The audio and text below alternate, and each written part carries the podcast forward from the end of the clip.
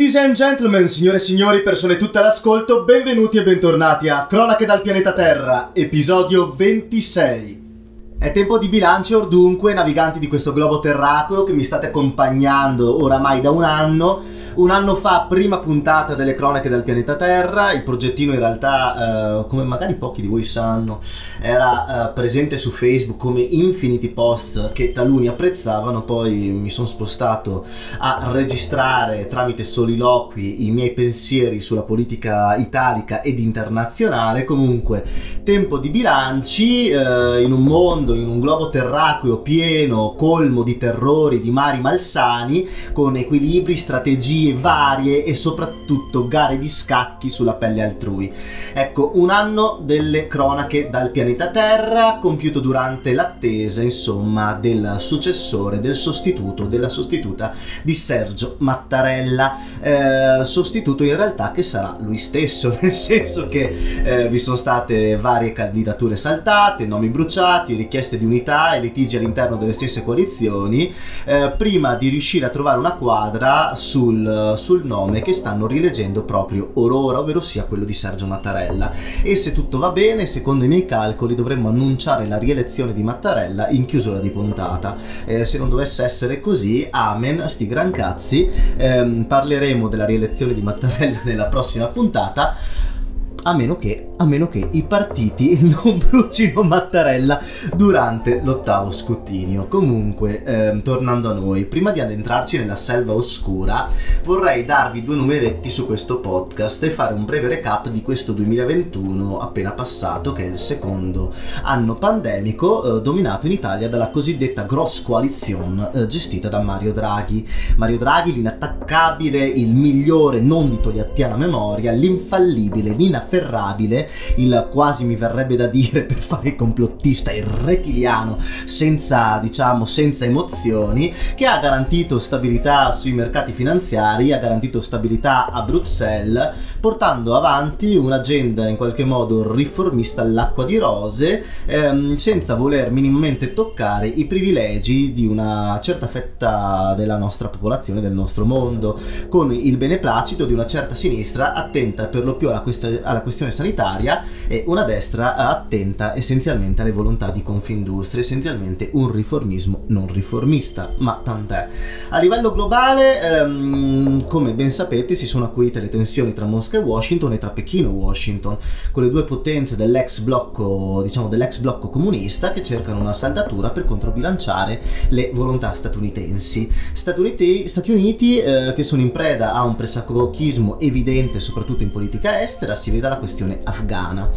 E, ehm, mentre gli USA però spingono i propri alleati eh, a spendere di più sul campo della difesa, mm, gli stessi alleati eh, sono coloro che subiscono le pressioni militari. Eh, basti pensare a uh, Taiwan, basti pensare a Giappone e Corea del Sud, basti pensare all'Europa ehm, che pur avendo trovato diciamo un'intesa storica, questa l'Europa, un'intesa storica sul rilancio dell'economia della, um, del vecchio continente, sembra eh, l'Europa stessa per l'appunto sempre in balia degli eventi, stretta in qualche modo in una morsa, eh, quando l'obiettivo dovrebbe essere quello del bilanciamento e controbilanciamento tra gli interessi economici, le, le spinte umanitario-democratiche, passatemi il termine, e le, e le necessità energetiche, ovvero sia l'Europa dovrebbe propendere sì per un'alleanza anche strutturale con gli Stati Uniti, visto che oramai è storica, ma anche ragionare proprio sulle proprie necessità, ovvero sia quella di mantenere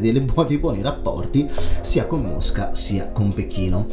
Un'Europa quindi che molto spesso si fa dettare la politica estera, per fortuna che vi sono Germania e Francia che ogni tanto pensano anche alle necessità comuni, eh, un'Europa che eh, molto spesso soccombe alle, ai sogni di poche migliaia di persone o di decine di migliaia di persone che cercano di trovare una nuova esistenza, un nuovo futuro all'interno dei nostri confini, eh, tutto ciò mentre diciamo gli altri, gli altri esponenti della comunità globale eh, giocano le proprie partite a scacchi lasciandoci a noi le briciole. Invece. A livello mm, globale possiamo vedere nel resto del mondo un Latino America fluido come suo solito, fluido nel senso che ora si sta spingendo nuovamente verso vecchi e nuovi socialismi latineggianti per l'appunto, che eh, sovente spingono di narra- una narrativa in qualche modo onirica, eh, nel senso e soprattutto legata a grandi speranze per il cambiamento in, del, del, mondo latinoamericano, ma eh, molto spesso per l'appunto questi spostamenti a sinistra sono uh, deludenti, inconsistenti nel lungo periodo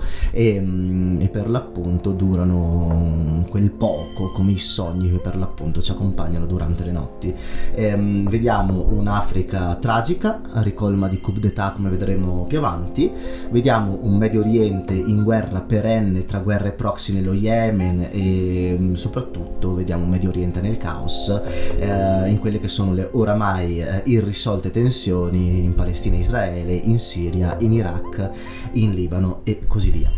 E, um, parliamo invece del podcast. Questo podcast è stabile, stabile, non è entropico, ha una fanbase rodata per questo vi ringrazio. Passatemi il termine fanbase. Ogni tanto questo podcast finisce in classifiche di, as- di ascolto in maniera un po' inaspettata e, um, e, l'intenzione del sottoscritto è quello di portare avanti questo progettino ancora per un po' fino a quando diciamo non mi manderete tutti a fare in culo. E, um, a un anno di distanza dal lancio delle cronache del pianeta Terra, gli stream, ovvero sia gli ascolti attivi attivi sono oltre 3.000, che sono numeri irrisori se non fosse che questo progettino amatoriale, eh, progettino amatoriale a perditempo, ecco, insomma, vanno, sono numeri che vanno benissimo, per questo vi ringrazio, vi sono eh, 114 follower su Spotify, ehm, solo Spotify mi dà il numero dei, dei, dei follower, quindi eh, ringrazio anche coloro che mi ascoltano e ascoltano il progetto da altre fonti.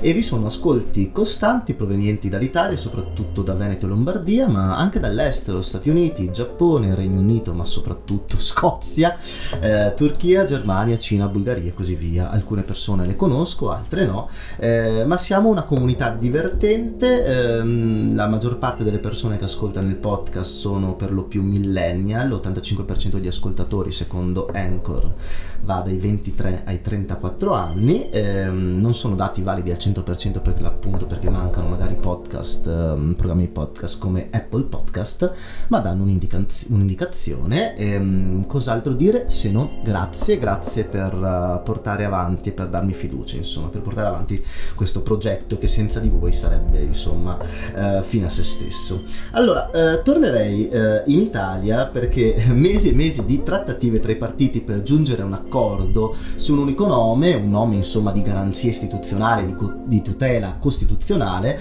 non sono serviti a assolutamente una sega. O meglio, eh, il nome alla fine è stato trovato, come detto, sto registrando la puntata poco prima dell'ottavo scrutinio e mm, visto per l'appunto il bello della diretta, spero vivamente di poter chiudere la puntata ehm, a chiusura dell'ottavo scrutinio eh, che vedrà per l'appunto con molta probabilità eh, la rielezione di Sergio Mattarella, pace all'anima sua, perché lui stesso sia ancora in vita.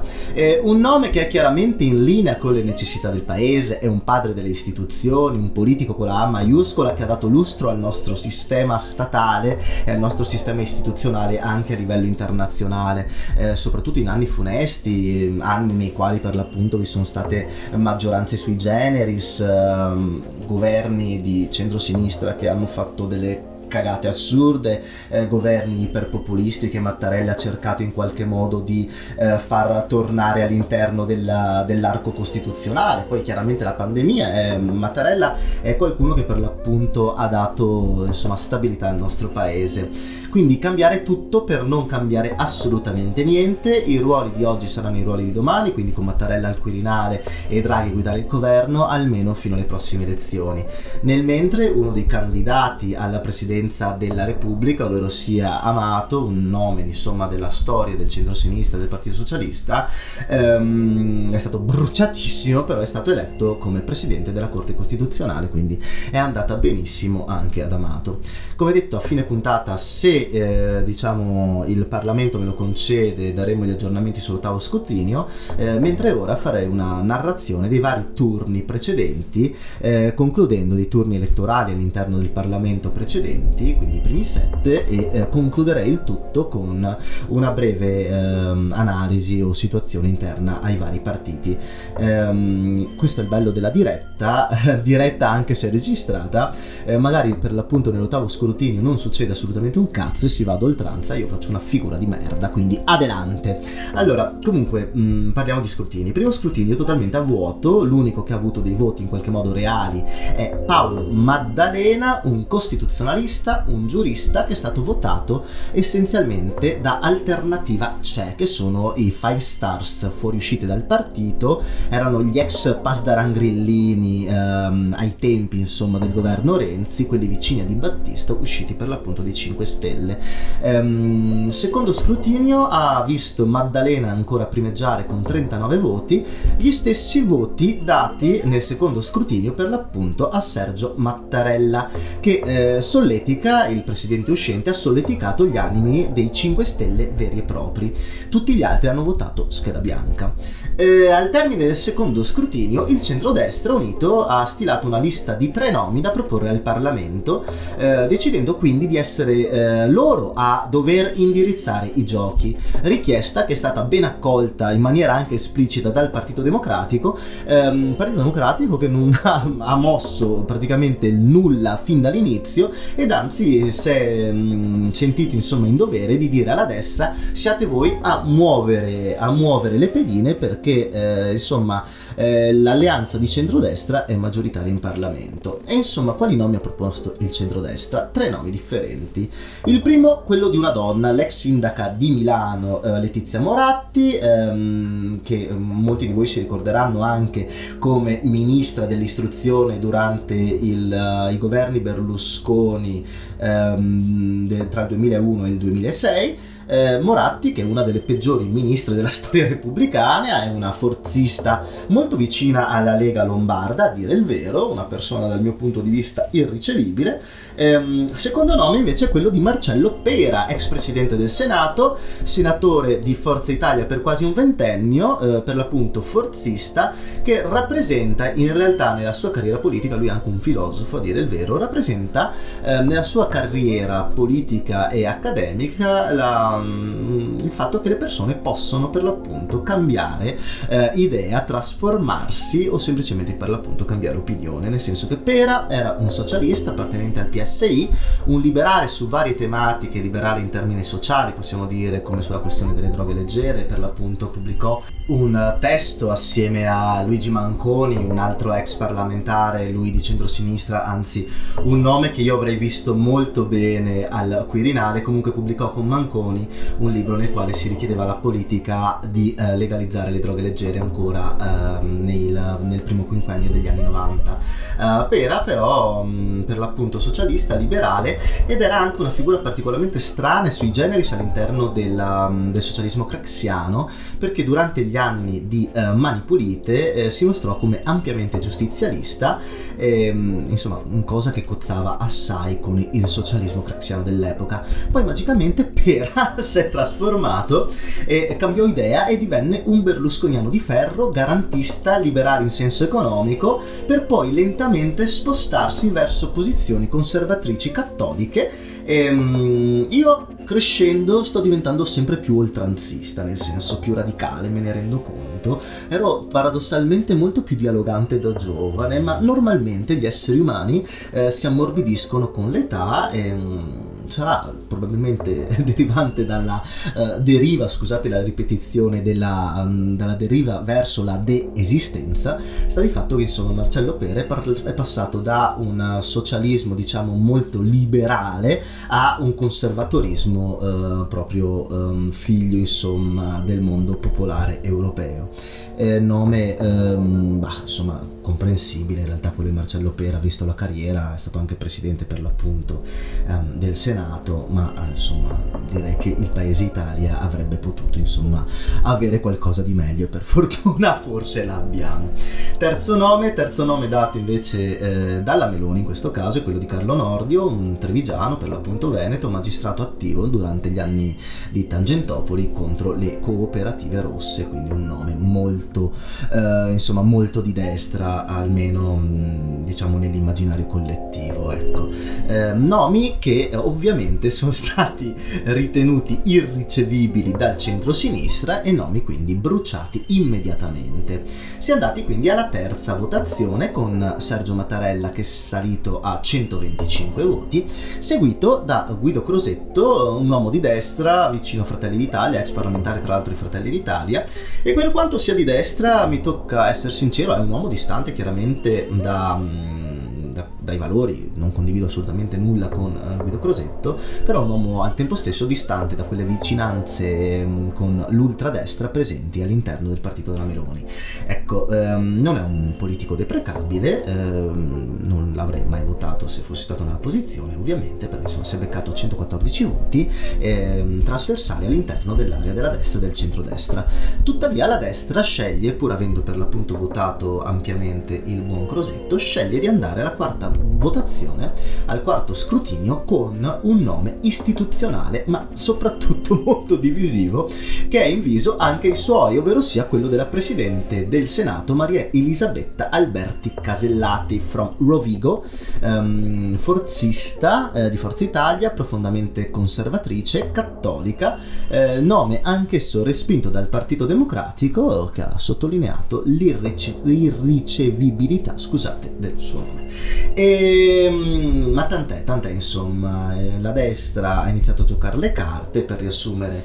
le eh, prime tre votazioni, destra che gioca le carte, sinistra che respinge i nomi della, del centrodestra. Alla quarta, per protesta, il centrodestra diserta il voto, diserta il voto eh, mentre gli ex 5 star di Alternativa C'è virano al posto di Maddalena, virano sul magistrato Nino De Matteo dell'antimafia ehm, con il presidente eh, Sergio Mattarella che giunge, aumenta i suoi voti a 161 ricevendo voti trasversali in tutto il centro-sinistra. Il centrodestra torna per, quinto, per il quinto scrutinio e decide di andare all'attacco, proprio tattica offensiva e quindi il centrodestra decide di votare compatto per la Maria Elisabetta Casellati che tuttavia non prende nemmeno tutti i voti del centrodestra e infatti vi sono stati all'interno vari franchi tiratori che hanno deciso insomma di far saltare la candidatura di, um, di Casellati, um, franchi tiratori che molto probabilmente vogliono creare un po' di caos e soprattutto vogliono delegittimare le leadership dei singoli, dei tre partiti del centrodestra. Ecco, um, il centro-sinistra sinistra decide di astenersi, Mattarella prende 46 voti essenzialmente dal eh, mondo centrista e salta così anche la candidatura della Casellati e il centrodestra si ritrova insomma eh, ampiamente sconfitto da, questo, da, da, questa decisione di andare all'attacco. Ecco. Al um, sesto scrutinio eh, la destra decide ancora di astenersi e eh, il centro-sinistra in qualche modo, in qualche modo scusate, eterodirige tutto quanto senza dare indicazioni in maniera aperta almeno e Sergio Mart- Mattarella al sesto per l'appunto giunge a 336 voti, a 150 voti, 170 scusate, voti di distanza dalla, dalla maggioranza ed è stato questa, questa sesta, sesta, votazione è stata un chiaro segnale della volontà almeno di centrosinistra di voler convergere verso il nome di Mattarella. Ehm, ciò nonostante, ciò nonostante, qui si raggiungono veramente dei picchi invidiabili per la politica italiana, ciò nonostante il nostro Circo Barnum per l'appunto ci dà ancora spettacolo e Giuseppe Conte fino a quel momento incapace di muovere a qualsiasi qualsivoglia tipo di pedina eh, tenta l'accordo notturno col capitone con Matteo Salvini per votare chi? Per votare Elisabetta Belloni eh, donna all'interno delle istituzioni da decenni a capo dei servizi segreti una vita nelle istituzioni per l'appunto una diplomatica di altissimo livello riconosciuta eh, in, anche a livello internazionale che ha stima bipartisan eh, anche nell'universo delle ONG, quindi è un nome veramente valido eh, trasversalmente, una figura di spicco che tuttavia ha un piccolo problema eh, che per l'appunto è a capo dei servizi segreti e quindi una al capo dei servizi segreti che diventa presidente capo delle forze armate, ecco, non era proprio conveniente, anzi, e quindi Renzi, eh, Liberi Uguali e Forza Italia hanno nicchiato e quindi la, la candidatura della, della, Belloni è saltata. Eh, puntino, piccolo appunto, cosa ha fatto Conte in tutto questo, in, in questo frangente elettorale? Ecco, è andato avanti dicendo che c'era bisogno di votare una donna. Non ha dato indicazioni fino alla Belloni, una donna. Ovviamente questo atteggiamento, ehm, perché siamo un paese un po' per l'appunto eh, colmo di paillette mentre fuori c'è la morte, ecco, eh, in questo paese non ci si rende conto che l'affermazione di Conte molto probabilmente è sessista nel senso perché non si va a identificare una persona, si va a identificare semplicemente il genere perché è arrivato il momento o comunque bisogna fare la bella faccia. Allora, se eh, come ho fatto nelle puntate scorse che ho espresso più volte la necessità di una donna, ma sottolineando anche quali donne potevano essere in qualche modo valide per questa posizione, però insomma finché lo dice un, uh, un, uh, insomma, un ragazzo di 30 anni davanti al microfono uh, in una lontana provincia del nord circondato da montagne, insomma anche sti cazzi, ma um, se queste affermazioni provengono da un, un, ex capo del governo, due volte capo del governo, ecco um, diciamo um, forse qualcuno,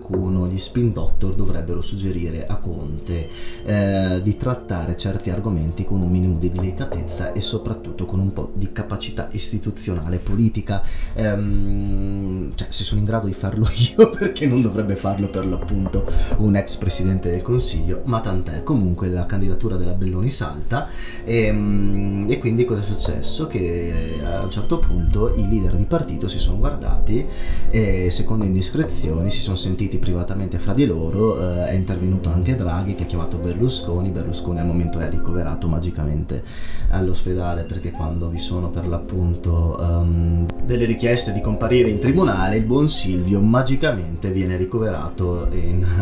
al, al, San Raffaele di Milano. Ma tant'è insomma. Comunque eh, tutti i leader di partito si sono sentiti privatamente almeno quelli della maggioranza e hanno optato quindi per chiedere a Sergio Mattarella uno sforzo per la stabilità del paese fossi stato Sergio li avrei mandati a fare in culo con aplomb siciliano e mh, mm, pare che Sergio Mattarella, eh, con ampio nervosismo, ma per il bene del paese, dello Stato, voglia accettare il ruolo e, e questa insomma è la situazione. Eh, fra qualche ora ehm, avremo per l'appunto il nome del nuovo Presidente eh, della Repubblica, nome nuovo ma vecchio. Allora, in tutto ciò ehm, i punti quali sono? I punti sono che il centrodestra è saltato, soprattutto dopo la volontà di Salvini di sostenere l'ipotesi Mattarella bis, creando quindi una spaccatura con Giorgia Meloni che era pronta ad andare a elezioni e, e, si è sentita completamente sfiduciata rispetto al tradimento del suo principale alleato. Meloni, eh, Salvini che poi oltre diciamo, questo tradimento finale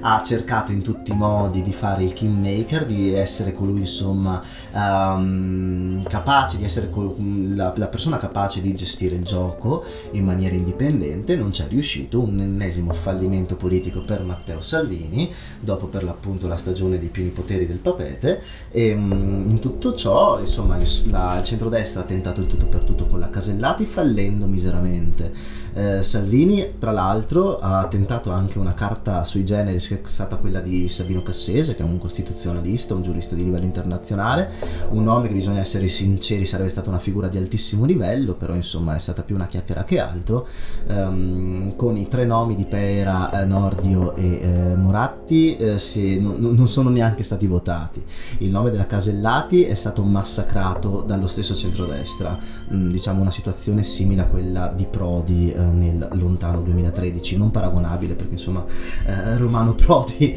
ha un'altra storia rispetto alla Casellati, ecco. E, mm, in tutto ciò comunque Forza Italia non esiste più, non è più un partito, i numeri ormai lo davano per assodato, è un, però è un partito eh, oramai finito ehm, e con la fine politica di Silvio Berlusconi vi sarà una diaspora forzista, alcuni, la maggior parte dei parlamentari, comunque degli esponenti politici finirà nella destra, Lega, eh, quelli più moderati, magari Fratelli d'Italia, quelli un po' più oltranzisti, fa alquanto ridere pensare che la Lega possa essere in qualche modo moderata, ma tant'è, eh, questa è la situazione della destra italiana, mentre la minoranza, mm, di questo, la minoranza più centrista di questo partito, quella più liberale, eh, proverà ad entrare probabilmente all'interno del centro liberale o con Totti o con Brugnaro insomma con quel cambiamo l'Italia orripilante o anche all'interno di, um, del, del centro liberale più dialogante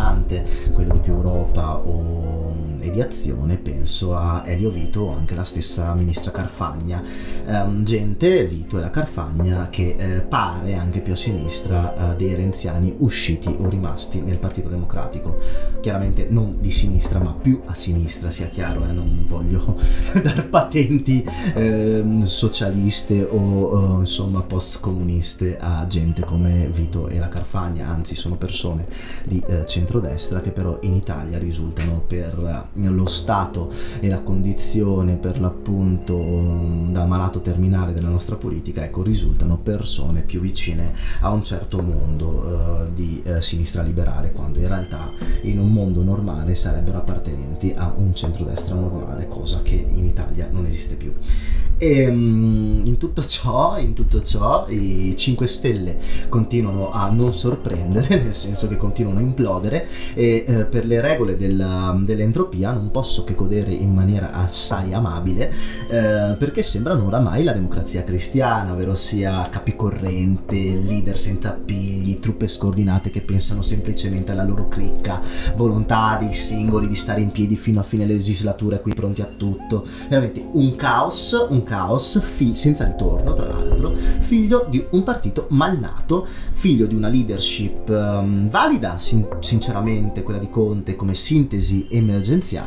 eh, non valida come sintesi partitica. E, um, beh, chiudiamo col Partito Democratico perché il PD fa il PD, nel senso che è un gruppo di funzionari um, parlamentari che giocano al mantenimento dello status quo, non sono senza voglia, non hanno ispirazioni, non hanno alcuna volontà di dare svolte concrete al paese. Ricordate la questione della noi seguiamo la linea Draghi, grazie al cazzo. E, um, hanno vinto sicuramente la partita a scacchi, hanno massacrato il centrodestra senza muovere alcun tipo di pedina, eh, ne escono rafforzati, eh, leader sicuramente della maggioranza, la leadership di Letta esce rafforzata, eh, ma ne escono al tempo stesso dal mio punto di vista come un organismo incapace di portare cambiamento. Eh, il Partito Democratico è un Moloch, un Moloch stantio e che ha, una tra- ha un'attrattività politica secondo me pari a zero. Ehm, personalmente eh, auguro il bene al Partito Democratico per le necessità del centro-sinistra italiano, centro-sinistra allargato di cui mi auspico insomma da anni, ehm, però finirà che voterò probabilmente potere al popolo prima di farla definitivamente finita o con tutto il rispetto chiaramente verso potere al popolo, però tra l'idealismo fino a se stesso e la merda, a sto punto è meglio l'idealismo fino a se stesso. Comunque il migliore, il migliore chiaramente, l'eroe di, di queste settimane è ovviamente Le Capiton, il capitone, eh, che è stato capace di far rieleggere Mattarella, ovvero sia uno del PD, è stato capace di aver rafforzato il PD e di aver rafforzato Giorgia Meloni, che è la sua principale avversaria nel centrodestra, e, mm, anzi è riuscito anche a distruggere il centrodestra, quindi dai Matteo, chapeau, grazie di esistere, sei meraviglioso e se non ci fossi dovrebbero inventarti. E ehm, per finire di parlare di questioni italiche, eh, mentre essenzialmente l'universo e anche questo podcast si concentra sul Quirinale, eh, a Udine un ragazzo di 18 anni, Lorenzo Parelli, è morto durante l'ultimo giorno di alternanza scuola-lavoro è morto essenzialmente schiacciato da una putrella, una sorta di trave. È una morte che per l'appunto è avvenuta durante uno stage non retribuito, uno stage obbligatorio, ovvero sia un lavoro non stipendiato. Ehm, figlio, tra l'altro, questa alternanza scuola-lavoro di una legge voluta da un centro-sinistra, totalmente dimentico della sua storia durante gli anni funesti del, um, del governo Renzi. Lorenzo è morto per l'appunto schiacciato da, da, questa putrella durante questo tirocino in fabbrica e io mi sono chiesto, insomma, mi sono posto varie domande. La prima è se sia normale morire durante l'orario scolastico, eh, se sia normale che un adolescente debba lavorare gratuitamente e soprattutto se sia normale che un adolescente sia già instradato verso il lavoro, verso il proprio destino, verso la sua appartenenza di classe, ehm, sia coloro che vanno in fabbrica sia coloro che vanno per l'appunto nello studio notarile o nello studio impiegatizio del caso. Ehm, è normale quindi che la scuola sia uh, formazione al lavoro e non sia formazione sociale, civile e umana. Ecco, um, la morte di Lorenzo Parelli è un omicidio di Stato e um, bisogna essere sinceri con le terminologie perché adesso tutti quanti um, chiaramente piangono la morte, parlano di ingiustizia, del fatto che non si possa morire durante le ore di lavoro, durante le ore di stage, togliendo il fatto che muoiono tre persone al giorno per incidenti sul posto di lavoro e in un paese civile questo non dovrebbe essere normale, ma tant'è. Ehm, è un omicidio di Stato e ehm, a Roma, tra le pur giuste narrazioni quirinalizie, eh, dovrebbero lavorare per far sì che i ragazzi tornino sui banchi, vivano la loro adolescenza, vivano i loro sogni e non stiano dietro la catena di montaggio. E ehm, soprattutto mi, ricor- mi, mi rivolgo a quel centro-sinistra di cui prima, um, quel centro-sinistra dovrebbe evitare, diciamo, uh, lacrime facili con morti essenzialmente causate anche da leggi eh, da loro scritte che di buono per la scuola hanno sinceramente molto poco. E intanto nel um, vuoto pneumatico del giornalismo italico, che è essenzialmente concentrato solo sulle quirinalizie, um, vari studenti medi superiori hanno manifestato in diverse città d'Italia per chiedere giustizia, eh, per giustizia per la morte di Lorenzo Parelli e si sono ritrovati essenzialmente manganellati dalle forze dell'ordine. E, um, l'ennesima vergogna, eh, e passatemi il termine, eh, questa è stata la carica dello Stato, la carica ignobile e direi di passare oltre e andare all'estero. Sì, direi di andare all'estero anche perché non faccio nessuna narrazione dei sondaggi settimanali perché in ste ore qualcuno cadrà a picco e avete già capito chi. Allora, eh, partiamo con la questione ucraina eh, perché chiaramente it's chaos time. Allora, eh, dal Pentagono e dalla Casa Bianca parlano di conflitto evitabile, ciononostante il buon Joe Biden ha affermato che a breve verranno inviate truppe nei paesi dell'est Europa, nei paesi NATO dell'est Europa. Si parla dai 1000 ai 5000 uomini eh, che possono essere in qualche modo eh, portati a 50.000 unità eh, per evitare essenzialmente quell'invasione eh, di Mosca in territorio ucraino, in territorio ucraino, scusate, data come possibile per il mese di febbraio. Eh, inoltre Washington ha detto che molto probabilmente verranno applicate delle sanzioni dirette ai beni eh, esteri del presidente Vladimir Putin se costui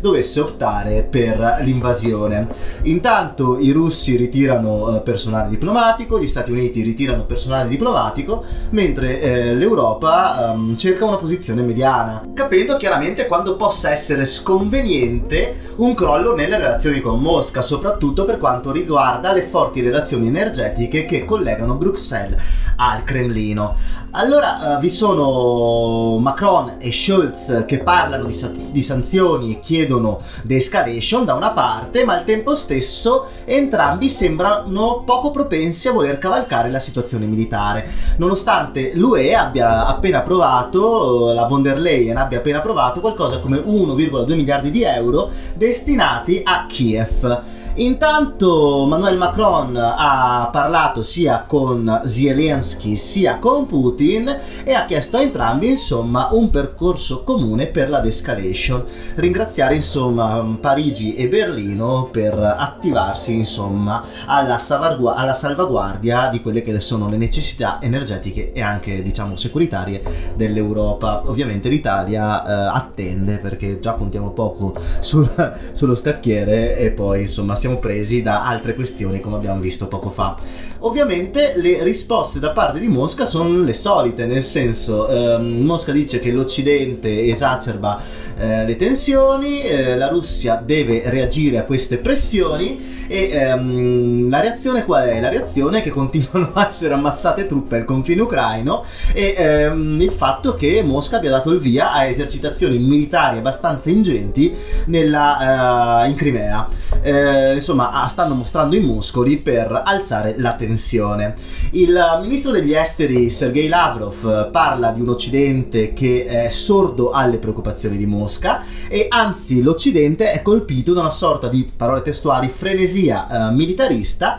eh, sottolineando, qua è stato proprio il tono, sottolineando come ehm, coloro che hanno attaccato la Russia in passato non ne siano usciti, diciamo, troppo bene. E su questo tocca dare ragione al buon Sergei Lavrov, perché insomma Napoleone è stato sconfitto dal freddo e dal fatto di non aver trovato nessuna mosca, Hitler invece è stato sconfitto perché si è trovato davanti Zhukov, si è trovato davanti il gelo e si è trovato davanti quella meravigliosa resistenza dei partigiani sovietici e soprattutto ehm, dell'Armata Rossa. Eh, secondo Lavrov, inoltre, eh, le sanzioni sarebbero essenzialmente un sinonimo di fine dei rapporti diplomatici tra eh, gli Stati Uniti e la Russia. Insomma, ha giocato delle carte abbastanza preoccupanti.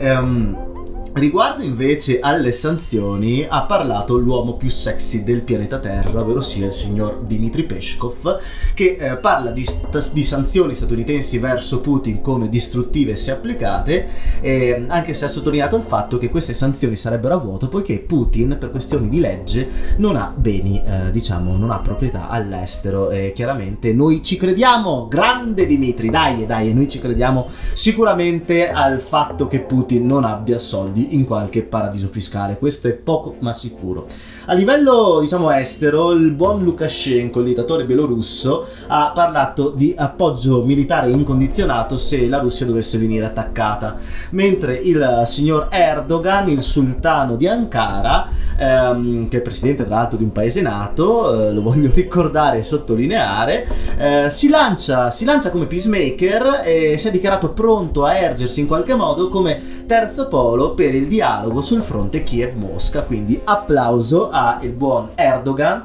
eh, che vuole insomma che mh, mm, ultimamente negli ultimi anni si è capito come voglia essere al centro eh, di quelle che sono le discussioni internazionali, almeno qualcuno che vuole fare politica per quanto disgustosa, ma almeno è volontà e pro, essere proattivi in quel che è il senso, il, quel che è il senso della comunità internazionale. Ecco. Ehm, sempre riguardo a questa questione è intervenuto anche Wang Yi, eh, ministro degli esteri cinesi, che ha un cappello brizzolato che sinceramente invidio particolarmente Insomma, Wang Yi ehm, ha sottolineato come sia necessario insomma, tornare agli accordi di Minsk, quelli sul mantenimento dello status quo eh, tra Russia e Ucraina, sia sul Donbass sia sulla Crimea e soprattutto optare per il dialogo e per la creazione di un meccanismo di sicurezza europeo serio, ehm, uscendo insomma dal linguaggio da guerra fredda che stanno utilizzando Washington e Mosca. Ehm, è una situazione veramente ridicola, veramente una, una guerra uh, dialettica dialettica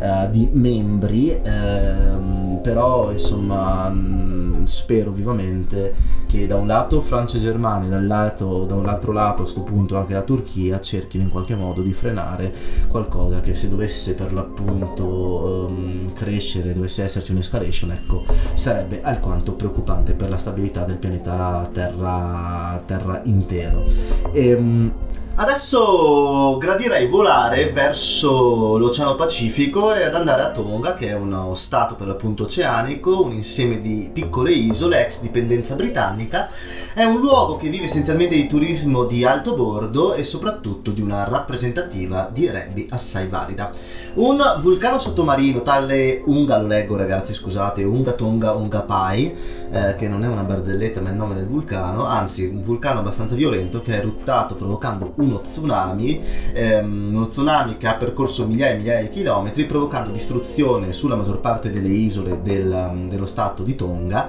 ha provocato danni ambientali in tutto per l'appunto, in tutto il territorio ed, è, ed ha raggiunto anche le coste del Sud America, uccidendo persone anche in Perù. Ehm, cercate la distanza fra Tonga e Perù per capire insomma qual è stata la potenza di questo, di, di questo tsunami. Eh, tsunami che si è accompagnato anche a un disastro petrolifero al largo delle coste del Perù perché essenzialmente noi esseri umani non ci facciamo mai mancare nulla.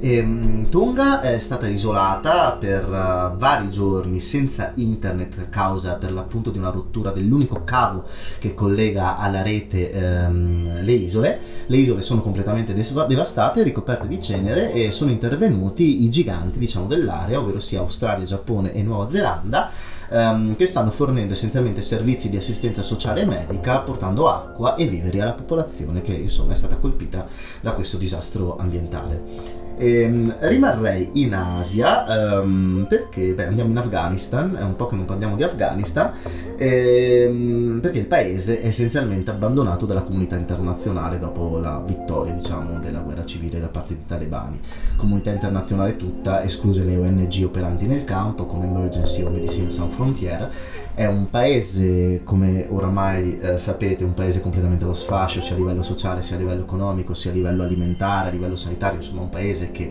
è nei minimi a livello delle classifiche globali, non che prima fosse messo benissimo, però insomma è disastrato dopo la vittoria talebana e l'abbandono dell'Occidente e um, il governo talebano uh, sta, insomma, ha capito fin da subito che è necessario in qualche modo essere riconosciuto a livello internazionale per ottenere aiuti. E quindi uh, per trovare aiuti umanitari e riconoscimento internazionali i talebani sono volati a Oslo e um, insomma hanno avuto dei dialoghi con il governo norvegese che il governo norvegese insomma è sempre un uh, non sarà una potenza a livello globale ma è un paese ricco insomma ed è uno dei capisaldi della, del, mondo, del mondo liberale ecco mettiamola così eh, mentre al contempo eh, l'Unione Europea ha deciso di tornare nel paese per dare assistenza umanitaria lanciando progetti per eh, quasi 300 milioni di euro. Quindi speriamo insomma che al di là delle differenze nette che intercorrono fra il nostro mondo e il mondo talebano ecco, si possa aprire un dialogo soprattutto per la stabilità regionale ma soprattutto per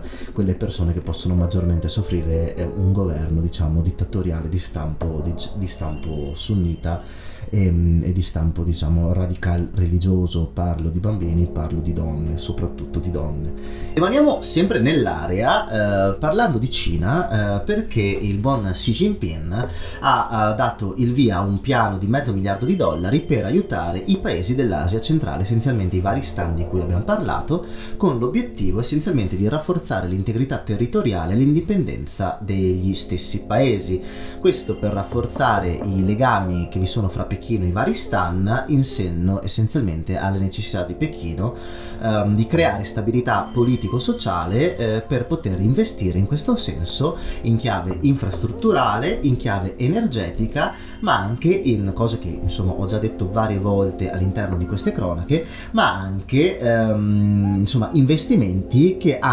de- che avranno delle ripercussioni anche in chiave securitaria, poiché eh, la volontà di Pechino, la volontà dei vari paesi dell'area è quella di eh, collaborare al fine di sradicare ogni legame ehm, dei vari estremismi islamici presenti all'interno dell'Asia centrale che sono presenti in maniera trasversale dalla Cina al Kazakistan all'Uzbekistan e così via. Ricordate la questione uigura? Ecco, vi è all'interno del mondo uiguro una parte del separatismo uiguro che è molto legato al radicalismo islamico, è stato legato ad Al-Qaeda, è stato legato anche all'ISIS durante la guerra civile siriana e mm, eh, questi uiguri sono legati eh, essenzialmente a vari gruppi terroristi presenti nel territorio uzbeko, nel territorio afghano e eh, nei territori, nel territorio tagiko e kirghizo. E mm, in tutto ciò, in tutto ciò il, ricordate la questione del Kazakistan, delle proteste che per l'appunto vi sono state a inizio anno? Ecco, um, il presidente kazako Tokayev è stato eletto a capo del Nurotan, che è il partito di governo kazako, il monopartito di governo, e ha sostituito il vecchio dittatore Nazarbayev che eh, durante per l'appunto queste settimane di proteste è stato ampiamente criticato anche dallo stesso Tokayev, eh, poiché insomma reo di aver uh, ottenuto troppo potere economico durante gli anni di governo. Ecco, adesso Nazarbayev diciamo, è andato in pensione definitivamente e Tokayev è il nome nuovo che gestirà um, la politica interna del Kazakistan, ma soprattutto le relazioni con l'estero in questa sorta di equilibrio che v'è um, tra uh, Nur Sultan, la capitale, per l'appunto il governo di Nur Sultan uh, in Kazakistan, equilibrio con Mosca, con Pechino e con Bruxelles, ma anche con Washington, come detto qualche settimana or sono, insomma mm, il Kazakistan è un paese che sa come stare al mondo e cerca di, essenzialmente di equilibrarsi fra le varie necessità. Torniamo, torniamo in Medio Oriente e andiamo in Siria dove eh, è tornata l'ISIS, è tornato il Daesh, ovvero sia quei tagliagole tecnologici che montavano video di propaganda usciti da, da una puntata di Black Mirror, ecco sono tornati ma localizziamo il tutto. Allora, andiamo nel nord-est della Siria, andiamo ad Asakeh, che è una città eh, nella cosiddetta Rojava. Um, un'area di fatto autonoma controllata dalle forze democratico-siriane che sono un'alleanza militare e politica tra uh, curdi, arabi, turcomanni, armeni, assiri e così via, mossi tutti quanti da istanze progressiste, femministe, libertarie, laiche egualitarie, parlano di sostenibilità sia a livello economico sia a livello ambientale, si parla di pluralismo, insomma ehm, sono delle forze di socialismo libertario, eh, quel socialismo insomma che in qualche modo piace al sottoscritto, ehm, che cercano insomma di dare una svolta eh, al, non solo a Rojava, non solo al nord della Siria, ma anche alla Siria stessa. Ehm, che succede? Succede che ehm, ci sono ancora delle cellule attive del Daesh in Siria e nella Siria del Nord, cellule piccole, aggressive, che hanno deciso di dare assalto, l'assalto a un carcere, con uh, un carcere di Assaké, con, l'inten- con l'intento di liberare dei commilitoni e proseguire essenzialmente a fare macelleria. E, um, al momento l'assalto, vabbè, l'assalto adesso è stato insomma controllato, è stato riportato sotto controllo curdo, però um, ha portato a qualcosa come 150 morti, tra cui 7 civili, morti per lo più dell'ISIS, ma anche delle dell'esercito per l'appunto della, delle forze democratico-siriane. Eh, la notizia tragica durante questi giorni è stato il fatto che dentro il carcere, secondo l'UNICEF, vi erano qualcosa come 850 minori in attesa di giudizio, chi di rimpatrio perché magari portato lì dai genitori dell'Occidente o da altri stati del Medio Oriente, chi di affidamento perché i genitori che li hanno portati lì magari sono stati ehm, trucidati, morti per varie cause, chi invece era in attesa di giudizio perché combattente attivo, minori voglio dire, se a 16-17 anni è minori per legge, però magari erano combattenti attivi del, dell'ISIS, eh, molti insomma questi, di questi sono stati mh, vittime inconsapevoli, incolpevoli di questa situazione folle presente all'interno del territorio siriano e eh, insomma si parla si è parlato insomma di morti e feriti anche tra questi minori. Ehm, le forze kurde hanno imposto il coprifuoco alla città, l'aviazione statunitense ha fornito assistenza militare alle forze per l'appunto eh, del democratico siriane e questo carcere eh, con più di 150 morti tra scontri è stato ripreso. Rimanendo però in Medio Oriente, eh, dopo l'attacco, vi ricordate l'attacco delle milizie Houthi, delle milizie sciite yemenite all'aeroporto di Abu Dhabi? Ecco, ehm, c'è stata una risposta Praticamente eh, l'Arabia Saudita ha reagito e ha bombardato diverse città dello Yemen, eh, lasciando il paese senza accesso a internet per giorni, chiudendo quindi le comunicazioni del paese verso, verso l'estero e, mm, e, ha lasciato sul campo qualcosa come eh, 200 tra morti e feriti. Insomma, cosette da niente, eh, visto che non sono lontane dai nostri occhi, sono cosette da niente. E, um, I sauditi non confermano né smentiscono il, uh, questi attacchi, eh, attacchi che insomma sono... Um, particolarmente condannati sia dai media libanesi sia dai media iraniani che per l'appunto sono alleati di, delle milizie Houthi in, in Yemen. Ehm, Washington, dalle parole di Anthony Blinken, il segretario di Stato, ha condannato l'escalation militare eh, nello Yemen, eh, ma forse quelli da condannare in realtà sarebbero gli amici sauditi di Washington e il, loro, il capo di Stato dell'Arabia Saudita, ovvero sia Bin Salman. Ricordate Bin Salman, Matteo Renzi, eh, Nuovo Rinascimento? Ecco, proprio, proprio lui, Bin Salman. E nel mentre, tanto per diciamo far passare sogni tranquilli a i nostri amici medio orientali, sei razzi hanno colpito l'aeroporto internazionale di Baghdad, um, non vi sono morti al momento, uh, ma l'attacco è stato, ma anche l'attacco non è stato rivendicato da nessuno, quindi vedremo se nei prossimi giorni uh, vi saranno novità a riguardo. E, um, concluderei le cronache parlando dell'ennesimo colpo di Stato nell'Africa subsahariana.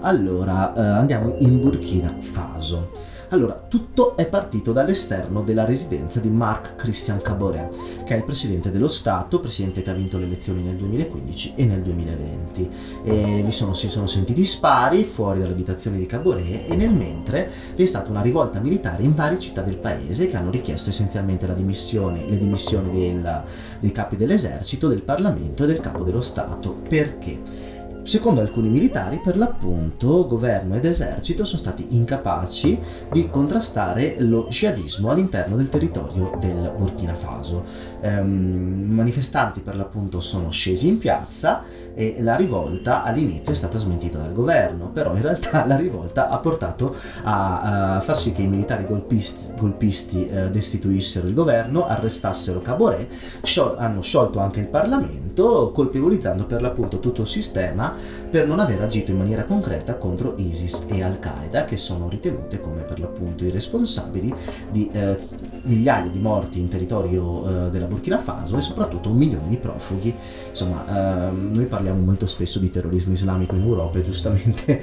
pensiamo solo a quello che accade all'interno dei nostri confini, ma non ci rendiamo conto che il terrorismo islamico è ben presente, soprattutto ben presente in Africa, è soprattutto ben presente nel sud-est asiatico, è presente in Cina, è presente in uh, Asia centrale, è presente in Russia, forse in numeri maggiori rispetto a quelli uh, presenti nelle città europee. E, mm, e, quindi insomma governo destituito, ehm, il uh, signor Caboret è agli arresti e a capo del nuovo governo transitorio vi sarà Paul-Henri eh, Sandaogo Damiba che è il leader del movimento patriottico per la salvaguardia e la restaurazione. E, um, insomma Caboret è stato eletto nel 2015 e riconfermato nel 2020 eh, promettendo essenzialmente stabilizzazione del paese ma non ha stabilizzato essenzialmente nulla e anzi la violenza violenza jihadista non è stata mai placata, oltre al fatto che ehm, la polizia in questi anni ha portato avanti diciamo, missioni securitarie alquanto violente. E, ehm, e, quindi insomma agli arresti vediamo, vediamo come andrà. Intanto la, a livello internazionale sia l'ONU sia l'Unione Africana